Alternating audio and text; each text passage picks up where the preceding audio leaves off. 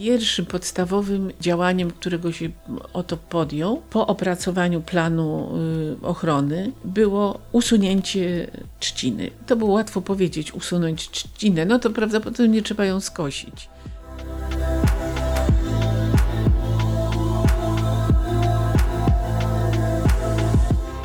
Także to naprawdę niezwykłe stworzenia i też bardzo bystre, cwane, szybko się uczące, wykorzystujący każdy błąd popełniony przez opiekunów i raz popełniony błąd potem można próbować odkręcać przez wiele, wiele miesięcy, bo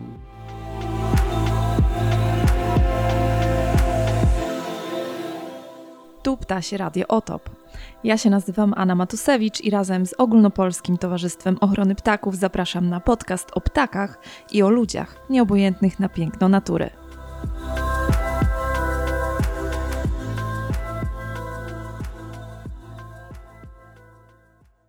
Jesień to jest taka pora pozornego zawieszenia w rezerwacie.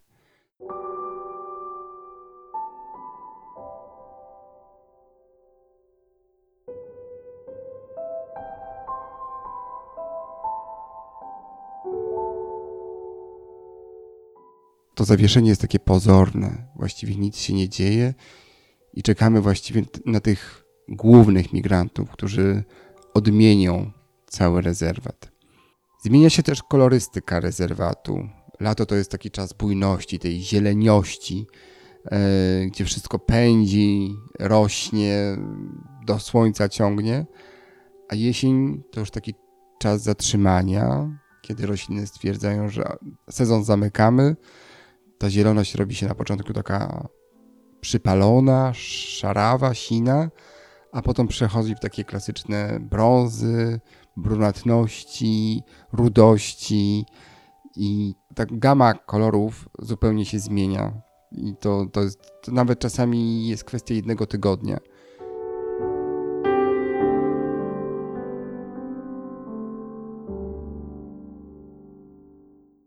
Zmienia się też jakby rytm troszeczkę samej beki, bo lato to jeszcze był czas takiego ożywionego, najeść się, wychować młode, spakować się i wylecieć. No jesień to taki właśnie czas już spokojniejszy, wyciszony, już światło się zmienia, tylko pogoda już wskazuje, że ten jakby dynamika pogody jest inna i przyspiesza bardzo. Z takiego ciepłego października może się nagle zrobić totalnie mokry, wilgotny listopad. Pojawiają się już pierwsze sztormy, które też potrafią bardzo zmienić cały krajobraz beki.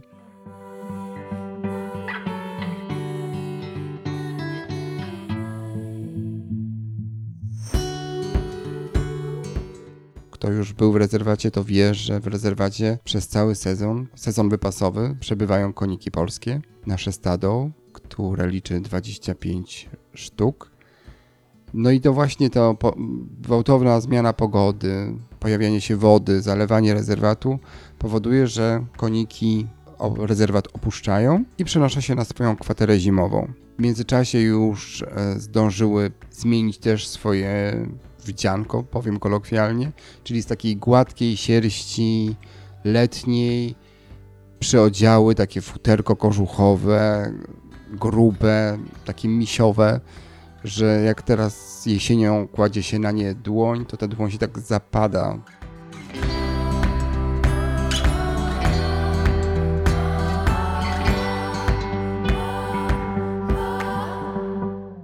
No to jest taka zgraja 25 rozbójników. E, to jest stado e, którym rządzą kobiety, czyli klacze. Jest ich 14, a pozostała jedenastka to wałachy, czyli ogierki pozbawione swojej męskości. Tam w stadzie generalnie mamy trzy pokolenia koni, czyli mamy matki założycielki i potem dwa pokolenia ich dzieci i wnucząt. Nie ma ogiera, więc y, rolę zarządzającą w tym stadzie pełni najstarsza klacz. Ta klacz ma na imię Nutka i no faktycznie to jest taka szefowa z powołania. Ma taki dystans e, do ludzi na pewno i mam też wrażenie, że czasami do swojego własnego stada. bo ona jakby nie miesza się w konflikty, jakby jej pozycja jest niezagrożona z założenia. Nikt jej nie może w cudzysłowie podskoczyć. Czyli jak tam ktoś między sobą niżej w hierarchii wyjaśnia jakąś sprawę kopytami i zębami, to ona tylko się przygląda, bo jej to nie dotyczy, bo to się już dzieje w hierarchii poniżej jej stanowiska, więc tylko obserwuje. Nutka jest na pewno przewodniczką. To ona decyduje, że stado zmienia lokalizację na kwaterze, e, że teraz jemy, teraz śpimy. To taką szefową jest i to, to jest niepodważalne.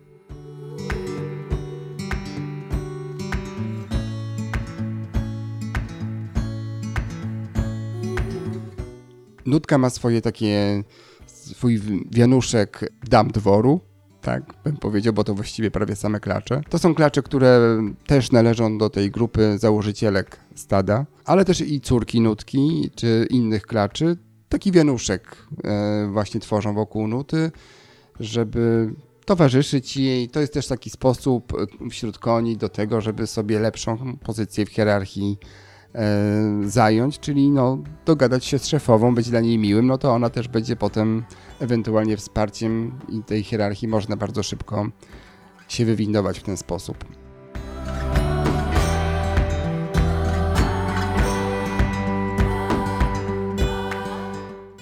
Koniki to w ogóle niesamowite stworzenia poniekąd, bo właściwie jak z każdymi zwierzętami, jak się da im szansę się poznać, E, spędzić z nimi trochę czasu, to nagle się okazuje, że z pozoru wszystkie 25 jest prawie takich samych, ale tak naprawdę każdy jest inny i to tak na wskroś inny. Z charakteru, potem się okazuje, że i z umaszczenia, bardziej towarzyskie, mniej towarzyskie, zdystansowane, rozrywkowe, skore do brykania, albo zupełnie wyważone, stonowane. Także charakterki mają zupełnie inne i też dzięki temu można rozpoznać, z którym koniem ma się do czynienia, jeśli się jeszcze nie do końca po samym ich kształcie, umaszczeniu mm, poznaje te konie. Mamy w, stadzie takie konie, które są szczególnie towarzyskie, lubią przychodzić do ludzi, do, do, do opiekunów i ma to oczywiście jakiś konkretny cel, czyli przeszukania kieszeni w poszukiwaniu jakiegoś jabłka, marchewki czy jakichś innych tam smakołyków, ale robią to same, z własnej inicjatywy. Nie, to jest na przykład takim konikiem jest Nyroka, taka dosyć młoda klacz, która ma też swoje przezwisko, na przykład wyścigówka. To jest klaczka, która uwielbia być wszędzie pierwsza, przed wszystkimi, czyli jak stado gdzieś rusza, to ona pierwsza wybiega, gdzieś biegnie, a potem ewentualnie musi no, nadrabiać, jak reszta poszła gdzie indziej niż ona myślała, że one że pójdą. I też uwielbia brykać i potrafi, i jak się rozkręci, to potrafi całe stado podkręcić do tej zabawy, do tego takiego brykania, bo brykanie to takie wyzwalanie swoich emocji, wyładowywanie się, albo po prostu, żeby się rozgrzać i pokręcić po pastwisku. Często towarzyszą jej w tym jej dwaj bracia, Nurnik i Numenius. Przy czym Nurnik jest też taki gibki, szybki i zwinny, a Numenius jest taki troszeczkę toporny, więc jest zawsze tym trzecim, ciągnącym się za tą dwójką.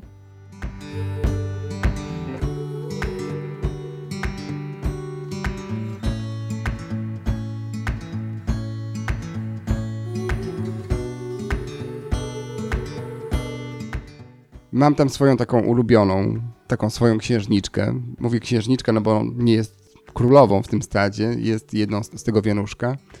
To klacz, która ma na imię Galerida. Galerida przypadła mi do gustu od samego początku, ponieważ była bardzo ciekawa, e, jakie przyjechały konie do rezerwatu Beka, była bardzo ciekawa kontaktu. E, nie dystansowała się. I tak nasza przyjaźń się właściwie od samego początku zaczęła bardzo naturalnie i bez jakiegoś wymuszania podległości jeden w stosunku do drugiego. I jest też takim koniem, do którego w każdej chwili można podejść, zapiąć w uwiąz i po prostu go poprowadzić przed siebie i on pójdzie, nie będzie się opierać. Niektóre konie po prostu mają taką naturalną e, cechę, zwłaszcza koniki polskie mają taką naturalną cechę, że w momencie jak się od nich oczekuje, żeby poszły przed siebie, to pójdą w przeciwną stronę. Takie oporne to są czasami stworzenia. Też jest taka anegdotka o konikach, że jakby się zdarzyło tak, że konik w jakiejś przykrej sytuacji nabije się na gwóźdź, to jakby naturalnym wydaje nam się, że każde zwierzę się wycofa, żeby ten ból mm, zmniejszyć. A podobno koniki polskie są tak y, skonstruowane, że będą na ten gwóźdź jeszcze napierały, bo one się nie cofają wtedy, kiedy nie chcą. Także to naprawdę niezwykłe stworzenia i też bardzo bystre, cwane, szybko się uczące wykorzystujący każdy błąd popełniony przez opiekunów i raz popełniony błąd potem można próbować odkręcać przez wiele, wiele miesięcy, bo jak się okazuje, że można coś zrobić, kiedy opiekun nie patrzy, to będziemy dalej próbować to robić, bo może się uda.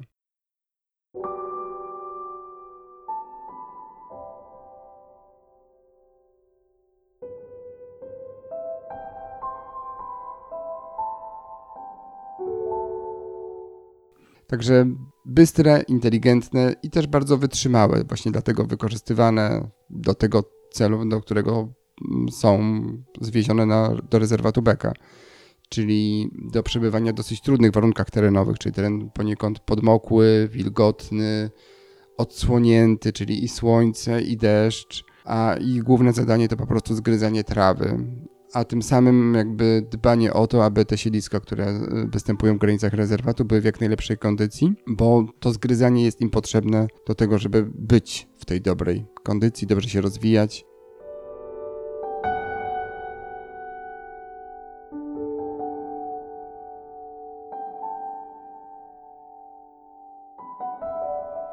Do stada koników polskich oraz w klimat jesiennej beki wprowadził nas Mariusz Miotkę. Więcej o tym, dlaczego koniki polskie tak dobrze się odnalazły w rezerwacie, opowiedzą Bogna Błaszkowska oraz Michał Machnikowski, moi kolejni rozmówcy, ale będzie to tylko jeden z wątków naszej rozmowy. Rozmowy, którą nagraliśmy w siedzibie pomorskiego otopu w Rumi. Zostańcie z nami.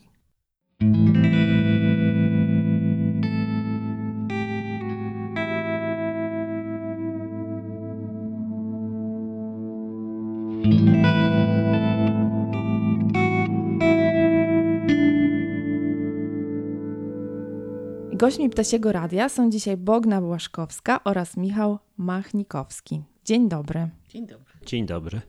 E, wybierzemy się ponownie do Beki, tylko że tym razem tematem naszej rozmowy będzie flora tego niezwykłego miejsca, bo dotychczas w naszych podcastach skupialiśmy się bardziej na tej ptasiej stronie, no a teraz spojrzymy e, w inną stronę, spojrzymy sobie pod nogi, spojrzymy co e, nas otacza, kiedy do tej beki się wybierzemy.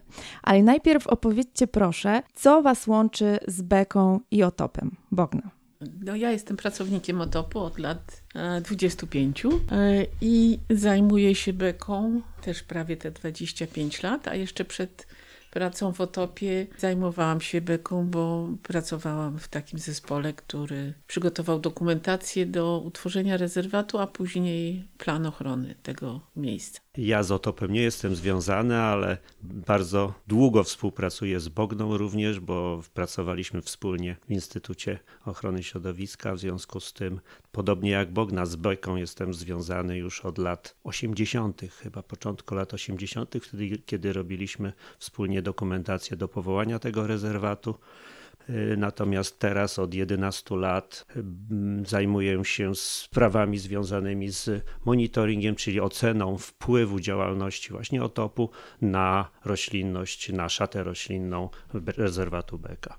Jesteście związani z Beką od samego początku istnienia rezerwatu, więc może zacznijmy od tego, dlaczego akurat tutaj ten rezerwat y, został ustanowiony i co jest w miejscu tak specjalnego, że no, wasza uwaga się skupiła właśnie tutaj? Już y, po odzyskaniu niepodległości po I wojnie przygotowano siłami bardzo wielu y, grup związanych z wybrzeżem. Taki plan ochrony wybrzeża, w którym między innymi zauważono dużą wartość przyrodniczą ujścia Redy. Ten kontakt lądu i morza jest bardzo specyficzny i powstają tutaj bardzo ciekawe zarówno zjawiska przyrodnicze, jak również wykształcają się czy kształtują się zespoły roślinności. Chyba w, tym, w tych latach 20., 30. nie zwracano specjalnie uwagi na ptaki, dopiero ten element ptasi się pojawił w późniejszych badaniach przyrodniczych. A jeśli mm, chodzi o te zjawiska przyrodnicze, to co, co masz na myśli? E, no mamy tutaj do czynienia na tym odcinku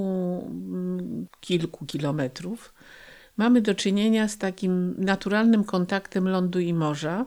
Ląd stanowi y, ujście takiej wielkiej pradoliny, czyli formy, która została ukształtowana przez wody wypływające spod lodowca w czasie ostatniego zlodowacenia. Ta forma jest młoda, bo to jest 10-11 tysięcy lat temu ukształtowana i później została ona wykorzystana przez różne cieki, w tym innymi Redę.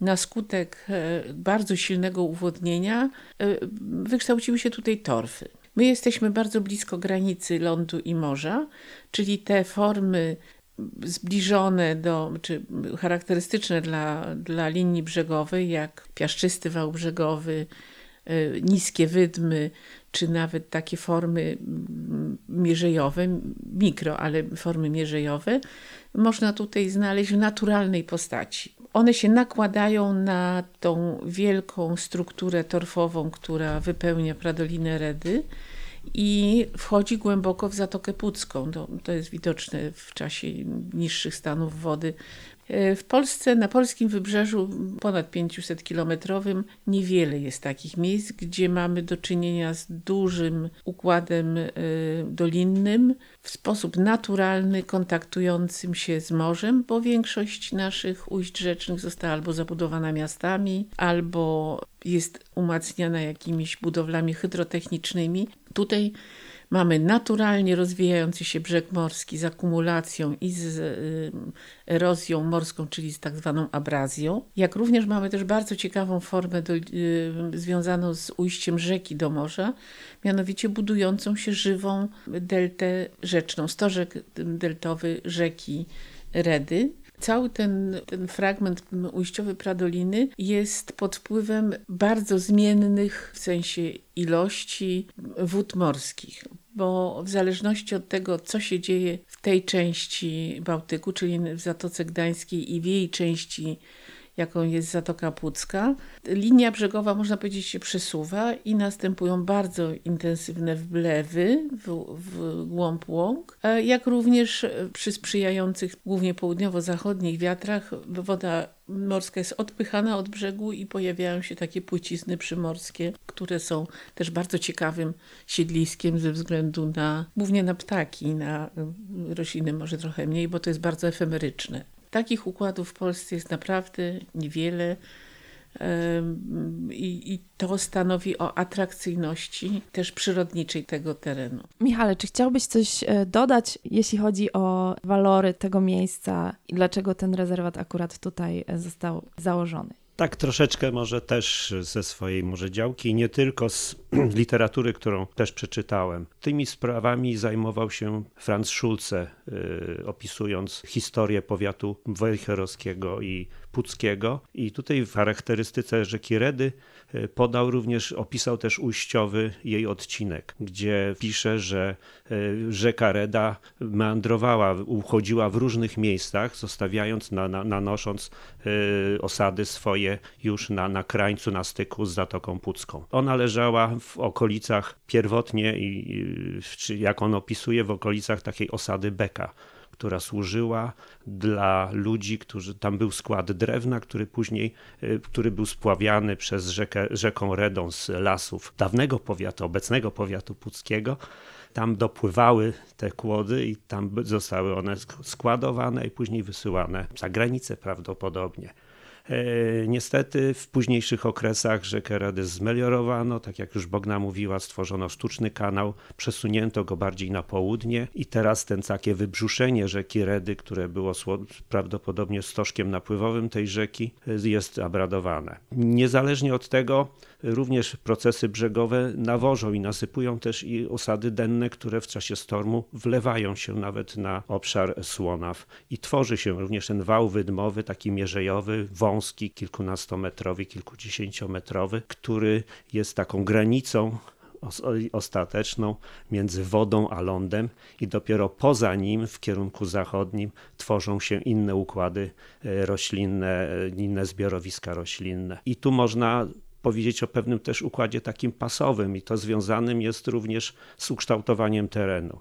Zaraz za tymi, wydma, za tymi roślinnością wydmową, która jest e, też teraz już dosyć mocno zmieniona przez człowieka, to jest duży obszar słonaw, czyli zbiorowisk roślinnych, które znoszą zasolenie. Niewielkie w tym przypadku, ale znoszą zasolenie. Występują tutaj specyficzne gatunki roślin z takim charakterystycznym to jest Sitger ale jeszcze jest mlecznik nadmorski, świpka morska i wiele innych. Tutaj znaleziono około 17 gatunków e, roślin, które właśnie e, występują w miejscach, gdzie jest większe zasolenie wody. Ten teren jest wyniesiony niewysoko ponad poziom morza. To jest rzędu od kilkudziesięciu centymetrów do około chyba dwóch metrów, jak mi się wydaje. W związku z tym e, tutaj oprócz tych wlewów również, również może występować przy wyższych stanach morza. Tutaj różnice wahania tego poziomu morza jest rzędu około metra i więcej czasami. W związku z tym następuje też tutaj podsiąkanie. E, ten teren jest również mocno zmeliorowany, więc e, jeżeli rowy, które uchodzą do zatoki, e, nie są zasypane przez piaski, które wędrują z północy na południe, również występują tam wlewy przez, ten, przez te rowy i ta woda rozlewa się w tych niższych miejscach na te tereny podmokłe. No właśnie, to robi bardzo duże wrażenie na mnie jako na laiku, że w Bece są miejsca, które są pod wpływem słonej wody, są miejsca, które, miejsca, które są pod wpływem y, mm, słodkiej wody z rzek i są miejsca, nazwijmy to plażowe, czyli taki brzeg piaszczysty y, nad zatoką. Więc jakby na tak niedużym terenie, jaki zajmuje rezerwat Beka, znajdujemy tak bardzo zróżnicowane, zróżnicowane miejsca. I chciałabym z Wami przejść się do każdego z tych miejsc, rzucić okiem, co tam, co tam takiego ciekawego znajdziemy. Szczególnie jestem bardzo ciekawa roślinności, która być może jest e, zagrożona, być może trzeba ją chronić. Takie y, działania ochronne dotyczące określonych gatunków roślin też w bece mają miejsce. To ja jeszcze, zanim przejdziemy do roślinności, bym chciała powiedzieć o takiej rzeczy. Rzeczywiście, y, na bece mamy te środowiska słon, słonolubne, te ekosystemy związane z wodą morską, mamy słodkolubne, związane z rzekami, Redą i Zagórską Strugą, ale też mamy na północy taki fragment podlegający wpływom wód z sąsiadującej Kępy Puckiej. Mhm. Kępa Pucka to jest taka forma, pozostałość po powierzchni polodowcowej, którą rozcięły po ustąpieniu lodowca ogromne masy wód, które wypływały spod lodowca. I tutaj w, w, w regionie gdańskim geomorfolodzy te ostańce morenowe nazywają kępami. Właśnie kępa pucka jest jedną z tych form. I północna granica rezerwatu jeszcze w okresie międzywojennym troszkę inaczej wyglądała. To znaczy, oczywiście nie było wtedy rezerwatu, ale inaczej to sąsiedztwo wyglądało. Mianowicie zbocze kępy było dużo bliżej niż e, dzisiaj dużo bliżej tego dna Pradoliny. Po roku 20, kiedy podjęto decyzję o budowie portu w Gdyni, poza tym, że trzeba było bardzo dużo ludzi do budowy tego portu, potrzeba było bardzo dużo surowców. Jednym z podstawowych surowców był właśnie mm, piasek i żwir, do budowy wszystkich urządzeń hydrotechnicznych w obrębie portu. Ta krawędź Pradoliny, y, y, krawędź Pradoliny i krawędź Kępy Puckiej y, okazała się najlepszym miejscem do pozyskiwania tych surowców. I ta eksploatacja była tak duża, że nawet zbudowano u podnóża Kępy taką kolejkę wąskotorową z wagonikami, Kopano najprawdopodobniej ręcznie albo jakimiś prymitywnymi maszynami piasek, żwir, pospółkę, czyli taki materiał wymieszany.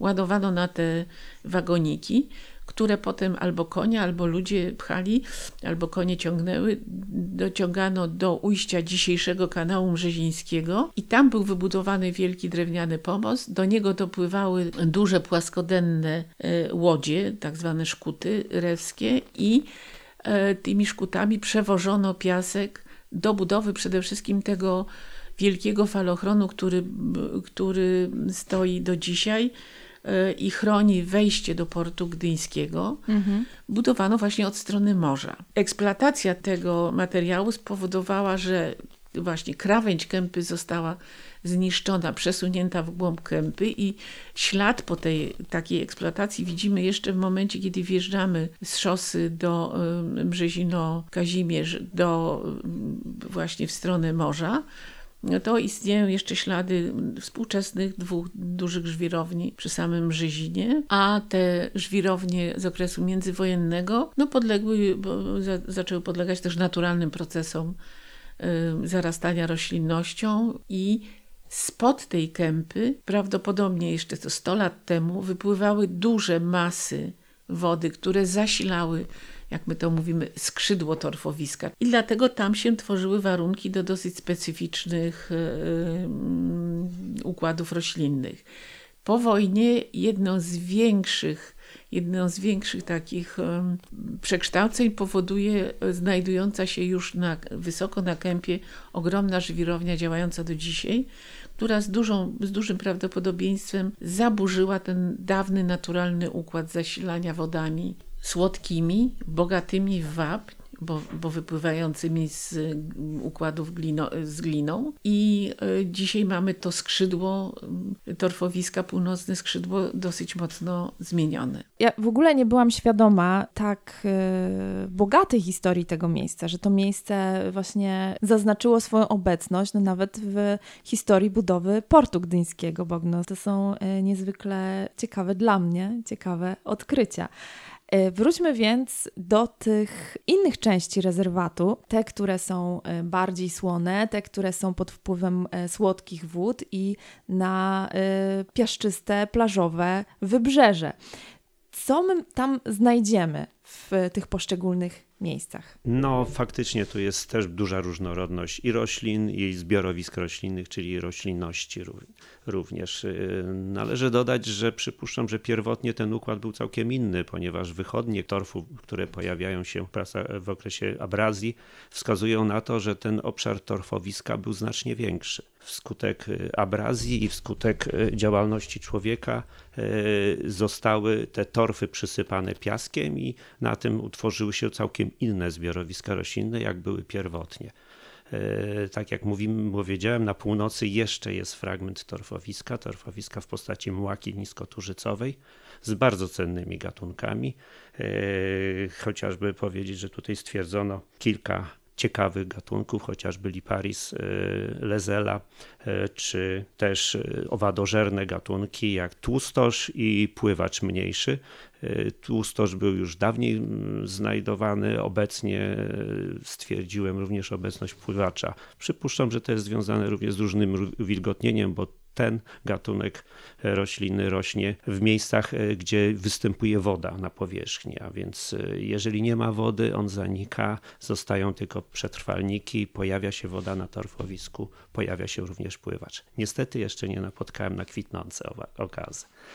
Tutaj również e, występują e, wiele gatunków e, storczyków typu właśnie kukułek, kilka gatunków, również kruszczyk błotny, który tutaj w pewnych okresach masowo występuje i to jest bardzo widoczny gatunek. Turzyce również, jak turzyca pchla, która jest bardzo malutka, drobna, acz bardzo ładnie wyglądająca. Coraz mniej w związku z okresami suszy jest gatunków typowo torfowiskowych. Pojawiają się inne i tutaj mówimy też i o mszakach. Nie ma ich prawie teraz obecnie. Być może w ostatnim okresie, gdy ten teren został podtopiony dzięki działalności łobrów, pojawią się znowu. To mówimy o tym torfowisku całym. Idąc na południe, torfowisko przechodzi w łąkę E, zbiorowisko łąk trzęślicowych. Tutaj łąka trzęślicowa też z bardzo bogatą florą, e, ciekawymi gatunkami. E, są to gatunki w postaci gnidosza błotnego, również dużo kukułek, Y, także czarcik słonkowy, olszewnik kminkolicny, gatunki, które są charakterystyczne dla tych zbiorowisk i również bardzo licznie występująca molinia. Na terenie Słonaw, które tutaj zajmują największą y, powierzchnię, y, mamy też sporo ciekawych gatunków.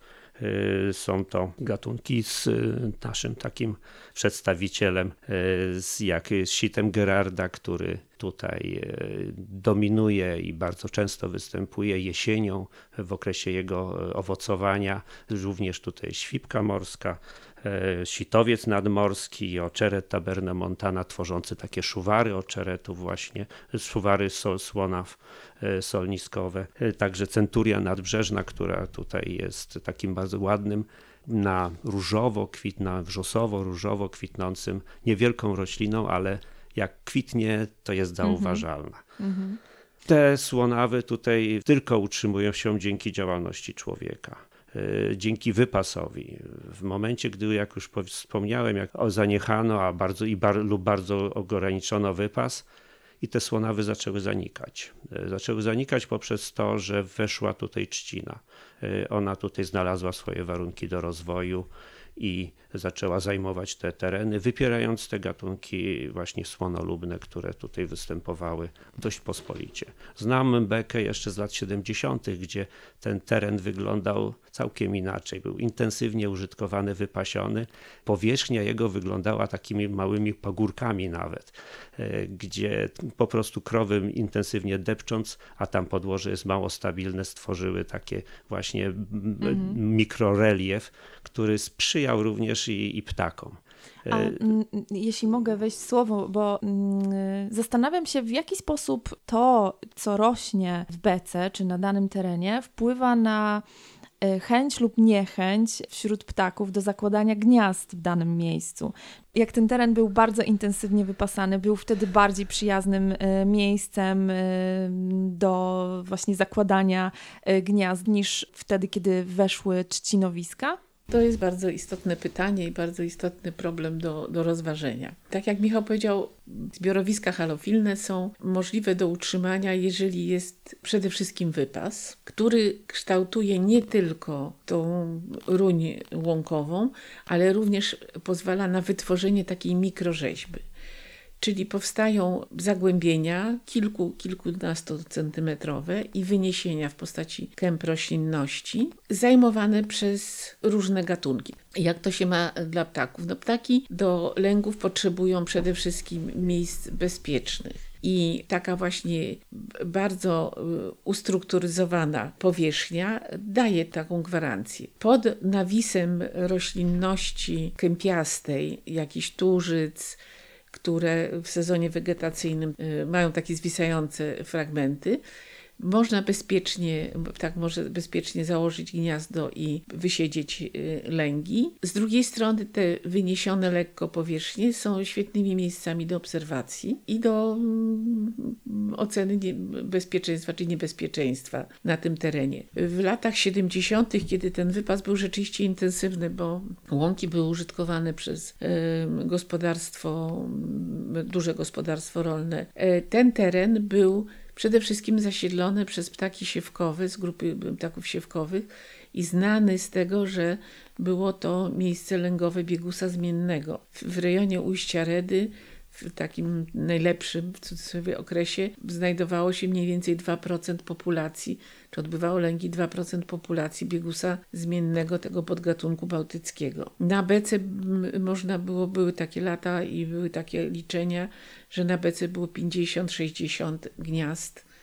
biegusa na bardzo niewielkich powierzchniach, bo my mówimy o kilkunastu, kilu, małych kilkudziesięciu hektarach. To nie są jakieś ogromne powierzchnie. I ta właśnie mikrorzeźba sprzyja zakładaniu lęgów, bezpieczeństwu tych lęgów i potem bezpieczeństwu odchowania młodych, a poza tym daje też możliwość e, znalezienia dobrej ilości pokarmu do tego, żeby wychować z sukcesem te młode ptaki. To samo dotyczy czajki, e, krzyka, krwawodzioba dzisiaj.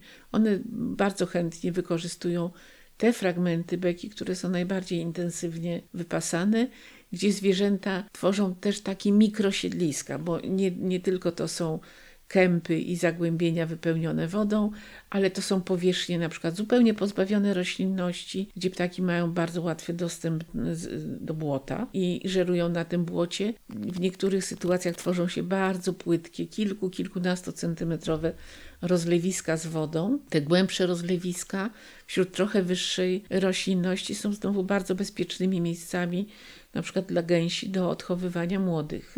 Y, To też mamy takie obserwacje, że właśnie gdzieś takie podłużne struktury wypracowane przez przebiegające konie czy buchtujące dziki, zalane w sezonie letnim wodą, są miejscem, gdzie się gromadzą młode gęsi, ochary, te ptaki, które potrzebują znowu lustra wody. Więc skoro wiemy, że pewne warunki są bardziej sprzyjające, bardziej atrakcyjne dla określonych gatunków ptaków, to co możemy zrobić, kiedy widzimy, że, y, że no nie wiem, właśnie trzcinowiska zajmują coraz więcej miejsca i ten teren już wygląda zupełnie inaczej? No, tutaj musimy sobie powiedzieć tak, przyroda jest wszędzie i przyroda sobie zawsze poradzi z pomysłami człowieka. Natomiast my, przyrodnicy, staramy się skupić na takich elementach przyrody, o których mówimy, że są cenne. Cenne, niektóre gatunki są zagrożone, co oznacza zagrożone wyginięciem, i te układy łąkowe i w nich ptaki łąkowe w tej chwili znajdują się w grupie gatunków najbardziej zagrożonych wyginięciem. Populacja tych ptaków łąkowych w ostatnich e, latach, szczególnie w ostatnich 10 latach, bardzo gwałtownie spada. Potwierdzają to dane z, chociażby z ostatnio wydanej przez OTOP Czerwonej Listy ptaków Polski i zajmując się beką, wiedzieliśmy, że chcemy, że zajmujemy się terenem cennym przyrodniczo, którego wartość na naszych oczach bardzo wyraźnie przyrodniczo spada. Jednym z powodów tej gwałtownej zmiany, bo trzeba powiedzieć, że to była dosyć gwałtowna zmiana, była zmiana użytkowania gruntu. W latach 70., jeszcze na początku 80., w myśli takiej ochronie przyrody, chyba można powiedzieć tak, że dominowała jednak taka koncepcja, że tworzenie form ochrony przyrody powinno być powiązane z odsunięciem człowieka od działania na tym terenie.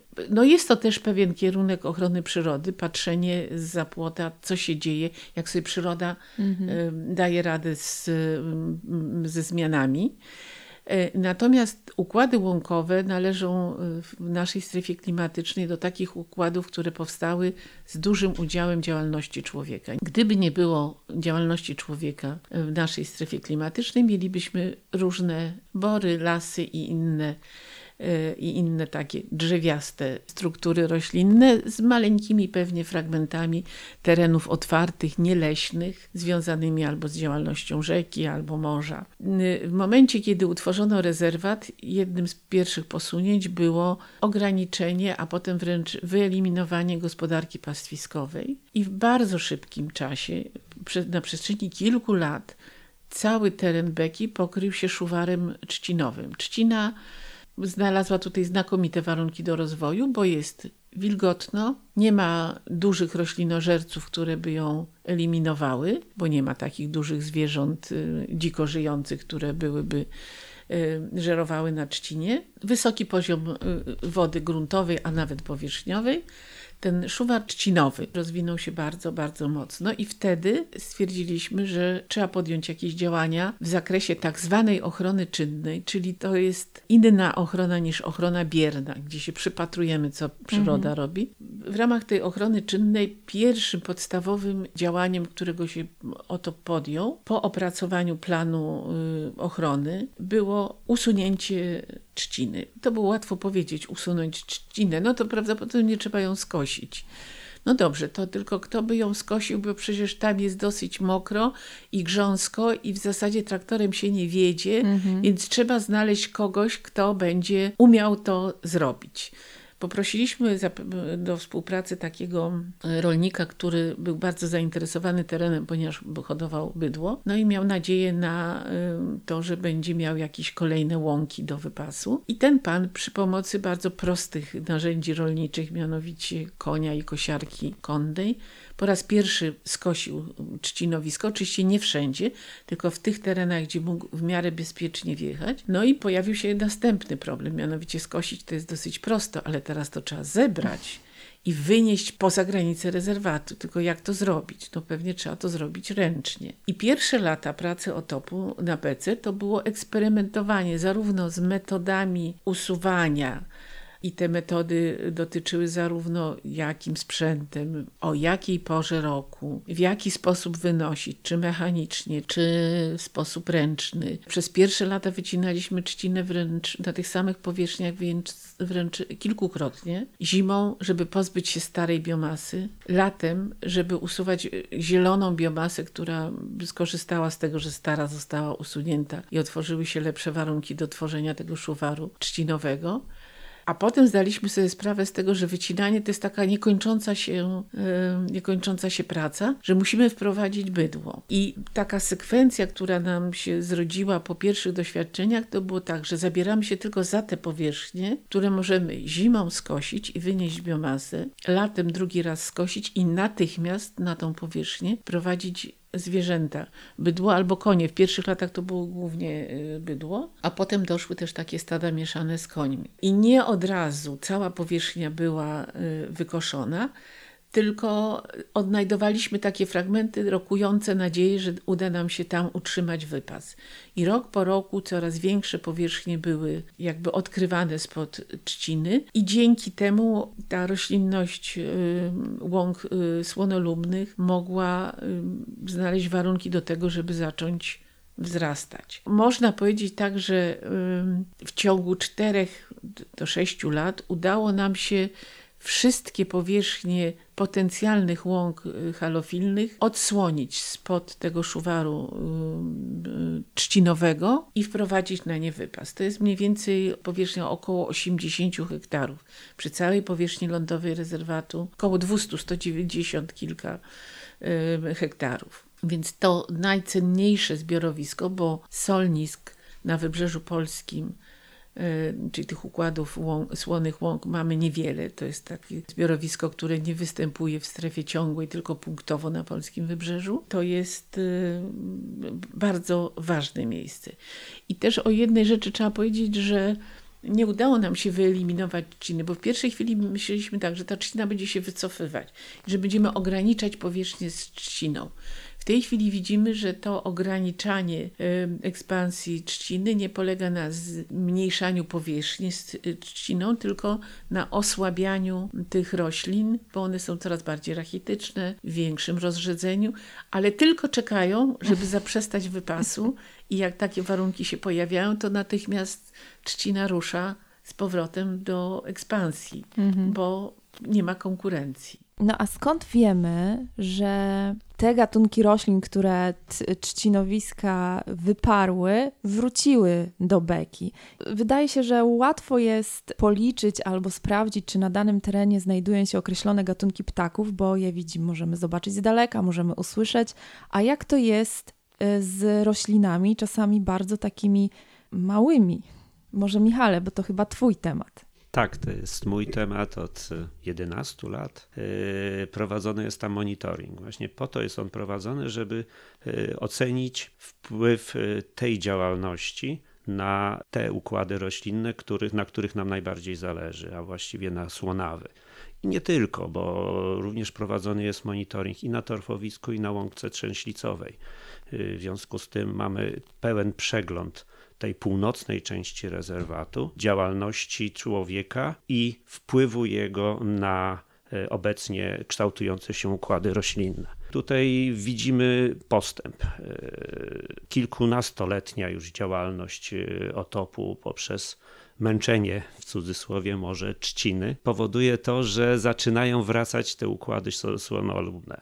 E, i nie tylko, bo tak samo i torfowiskowe, i tak samo i, i, łąki trzęślicowej, ale najbardziej widoczne to jest właśnie na Słonawach e, gdzie jak zaczynałem tą pracę, e, to trzcina w niektórych miejscach była bardzo gęsta i praktycznie były pojedyncze egzemplarze situ Gerarda, znajdowały się takie rachityczne między tymi źdźbłami trzciny rosnące.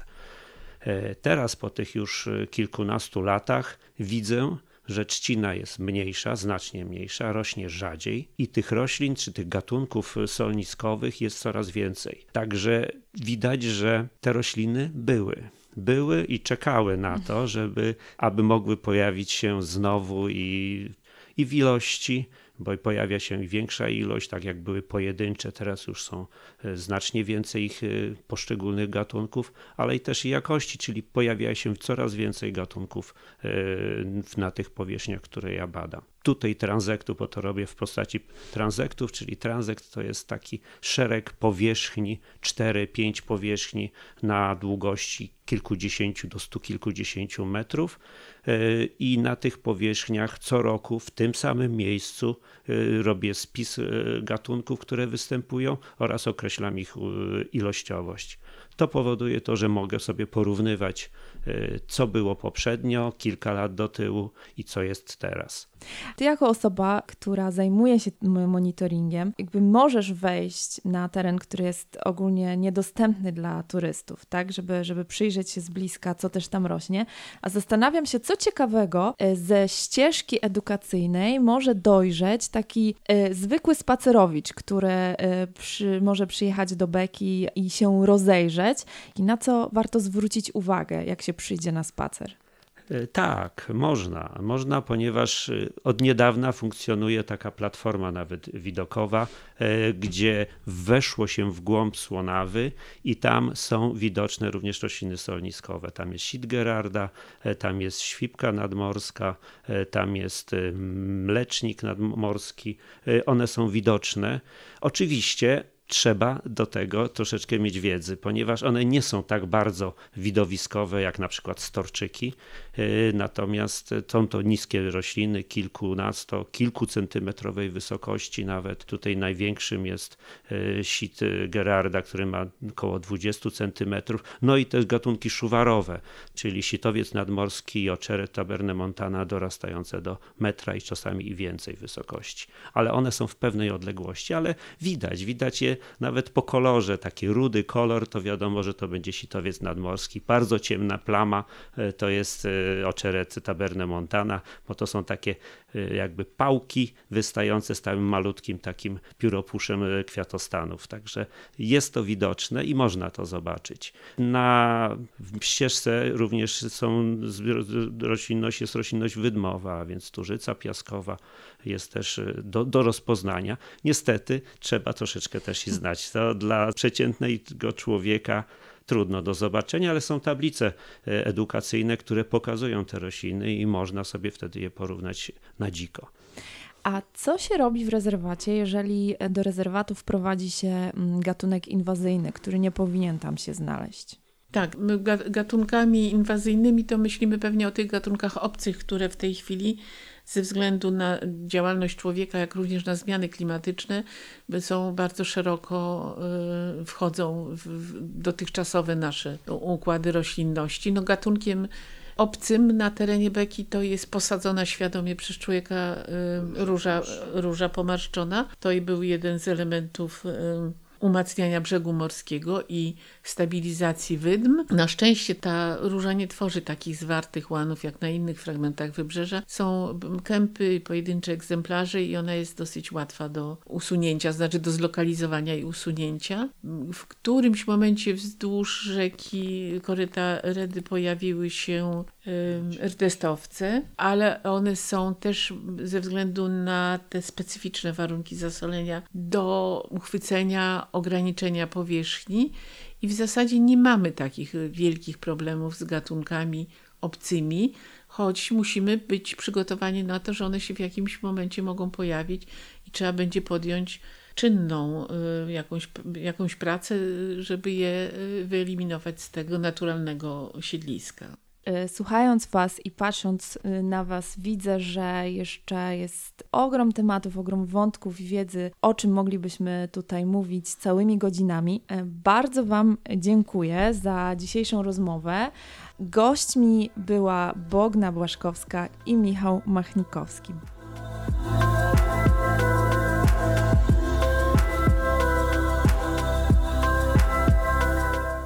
To już jest koniec naszej dzisiejszej audycji, która jest szóstym i ostatnim odcinkiem Ptasiego Radia Otop w tym roku.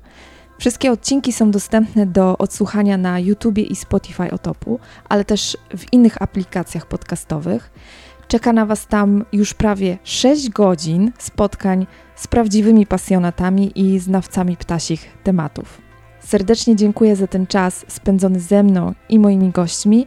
Nie żegnam się, tylko mówię do usłyszenia.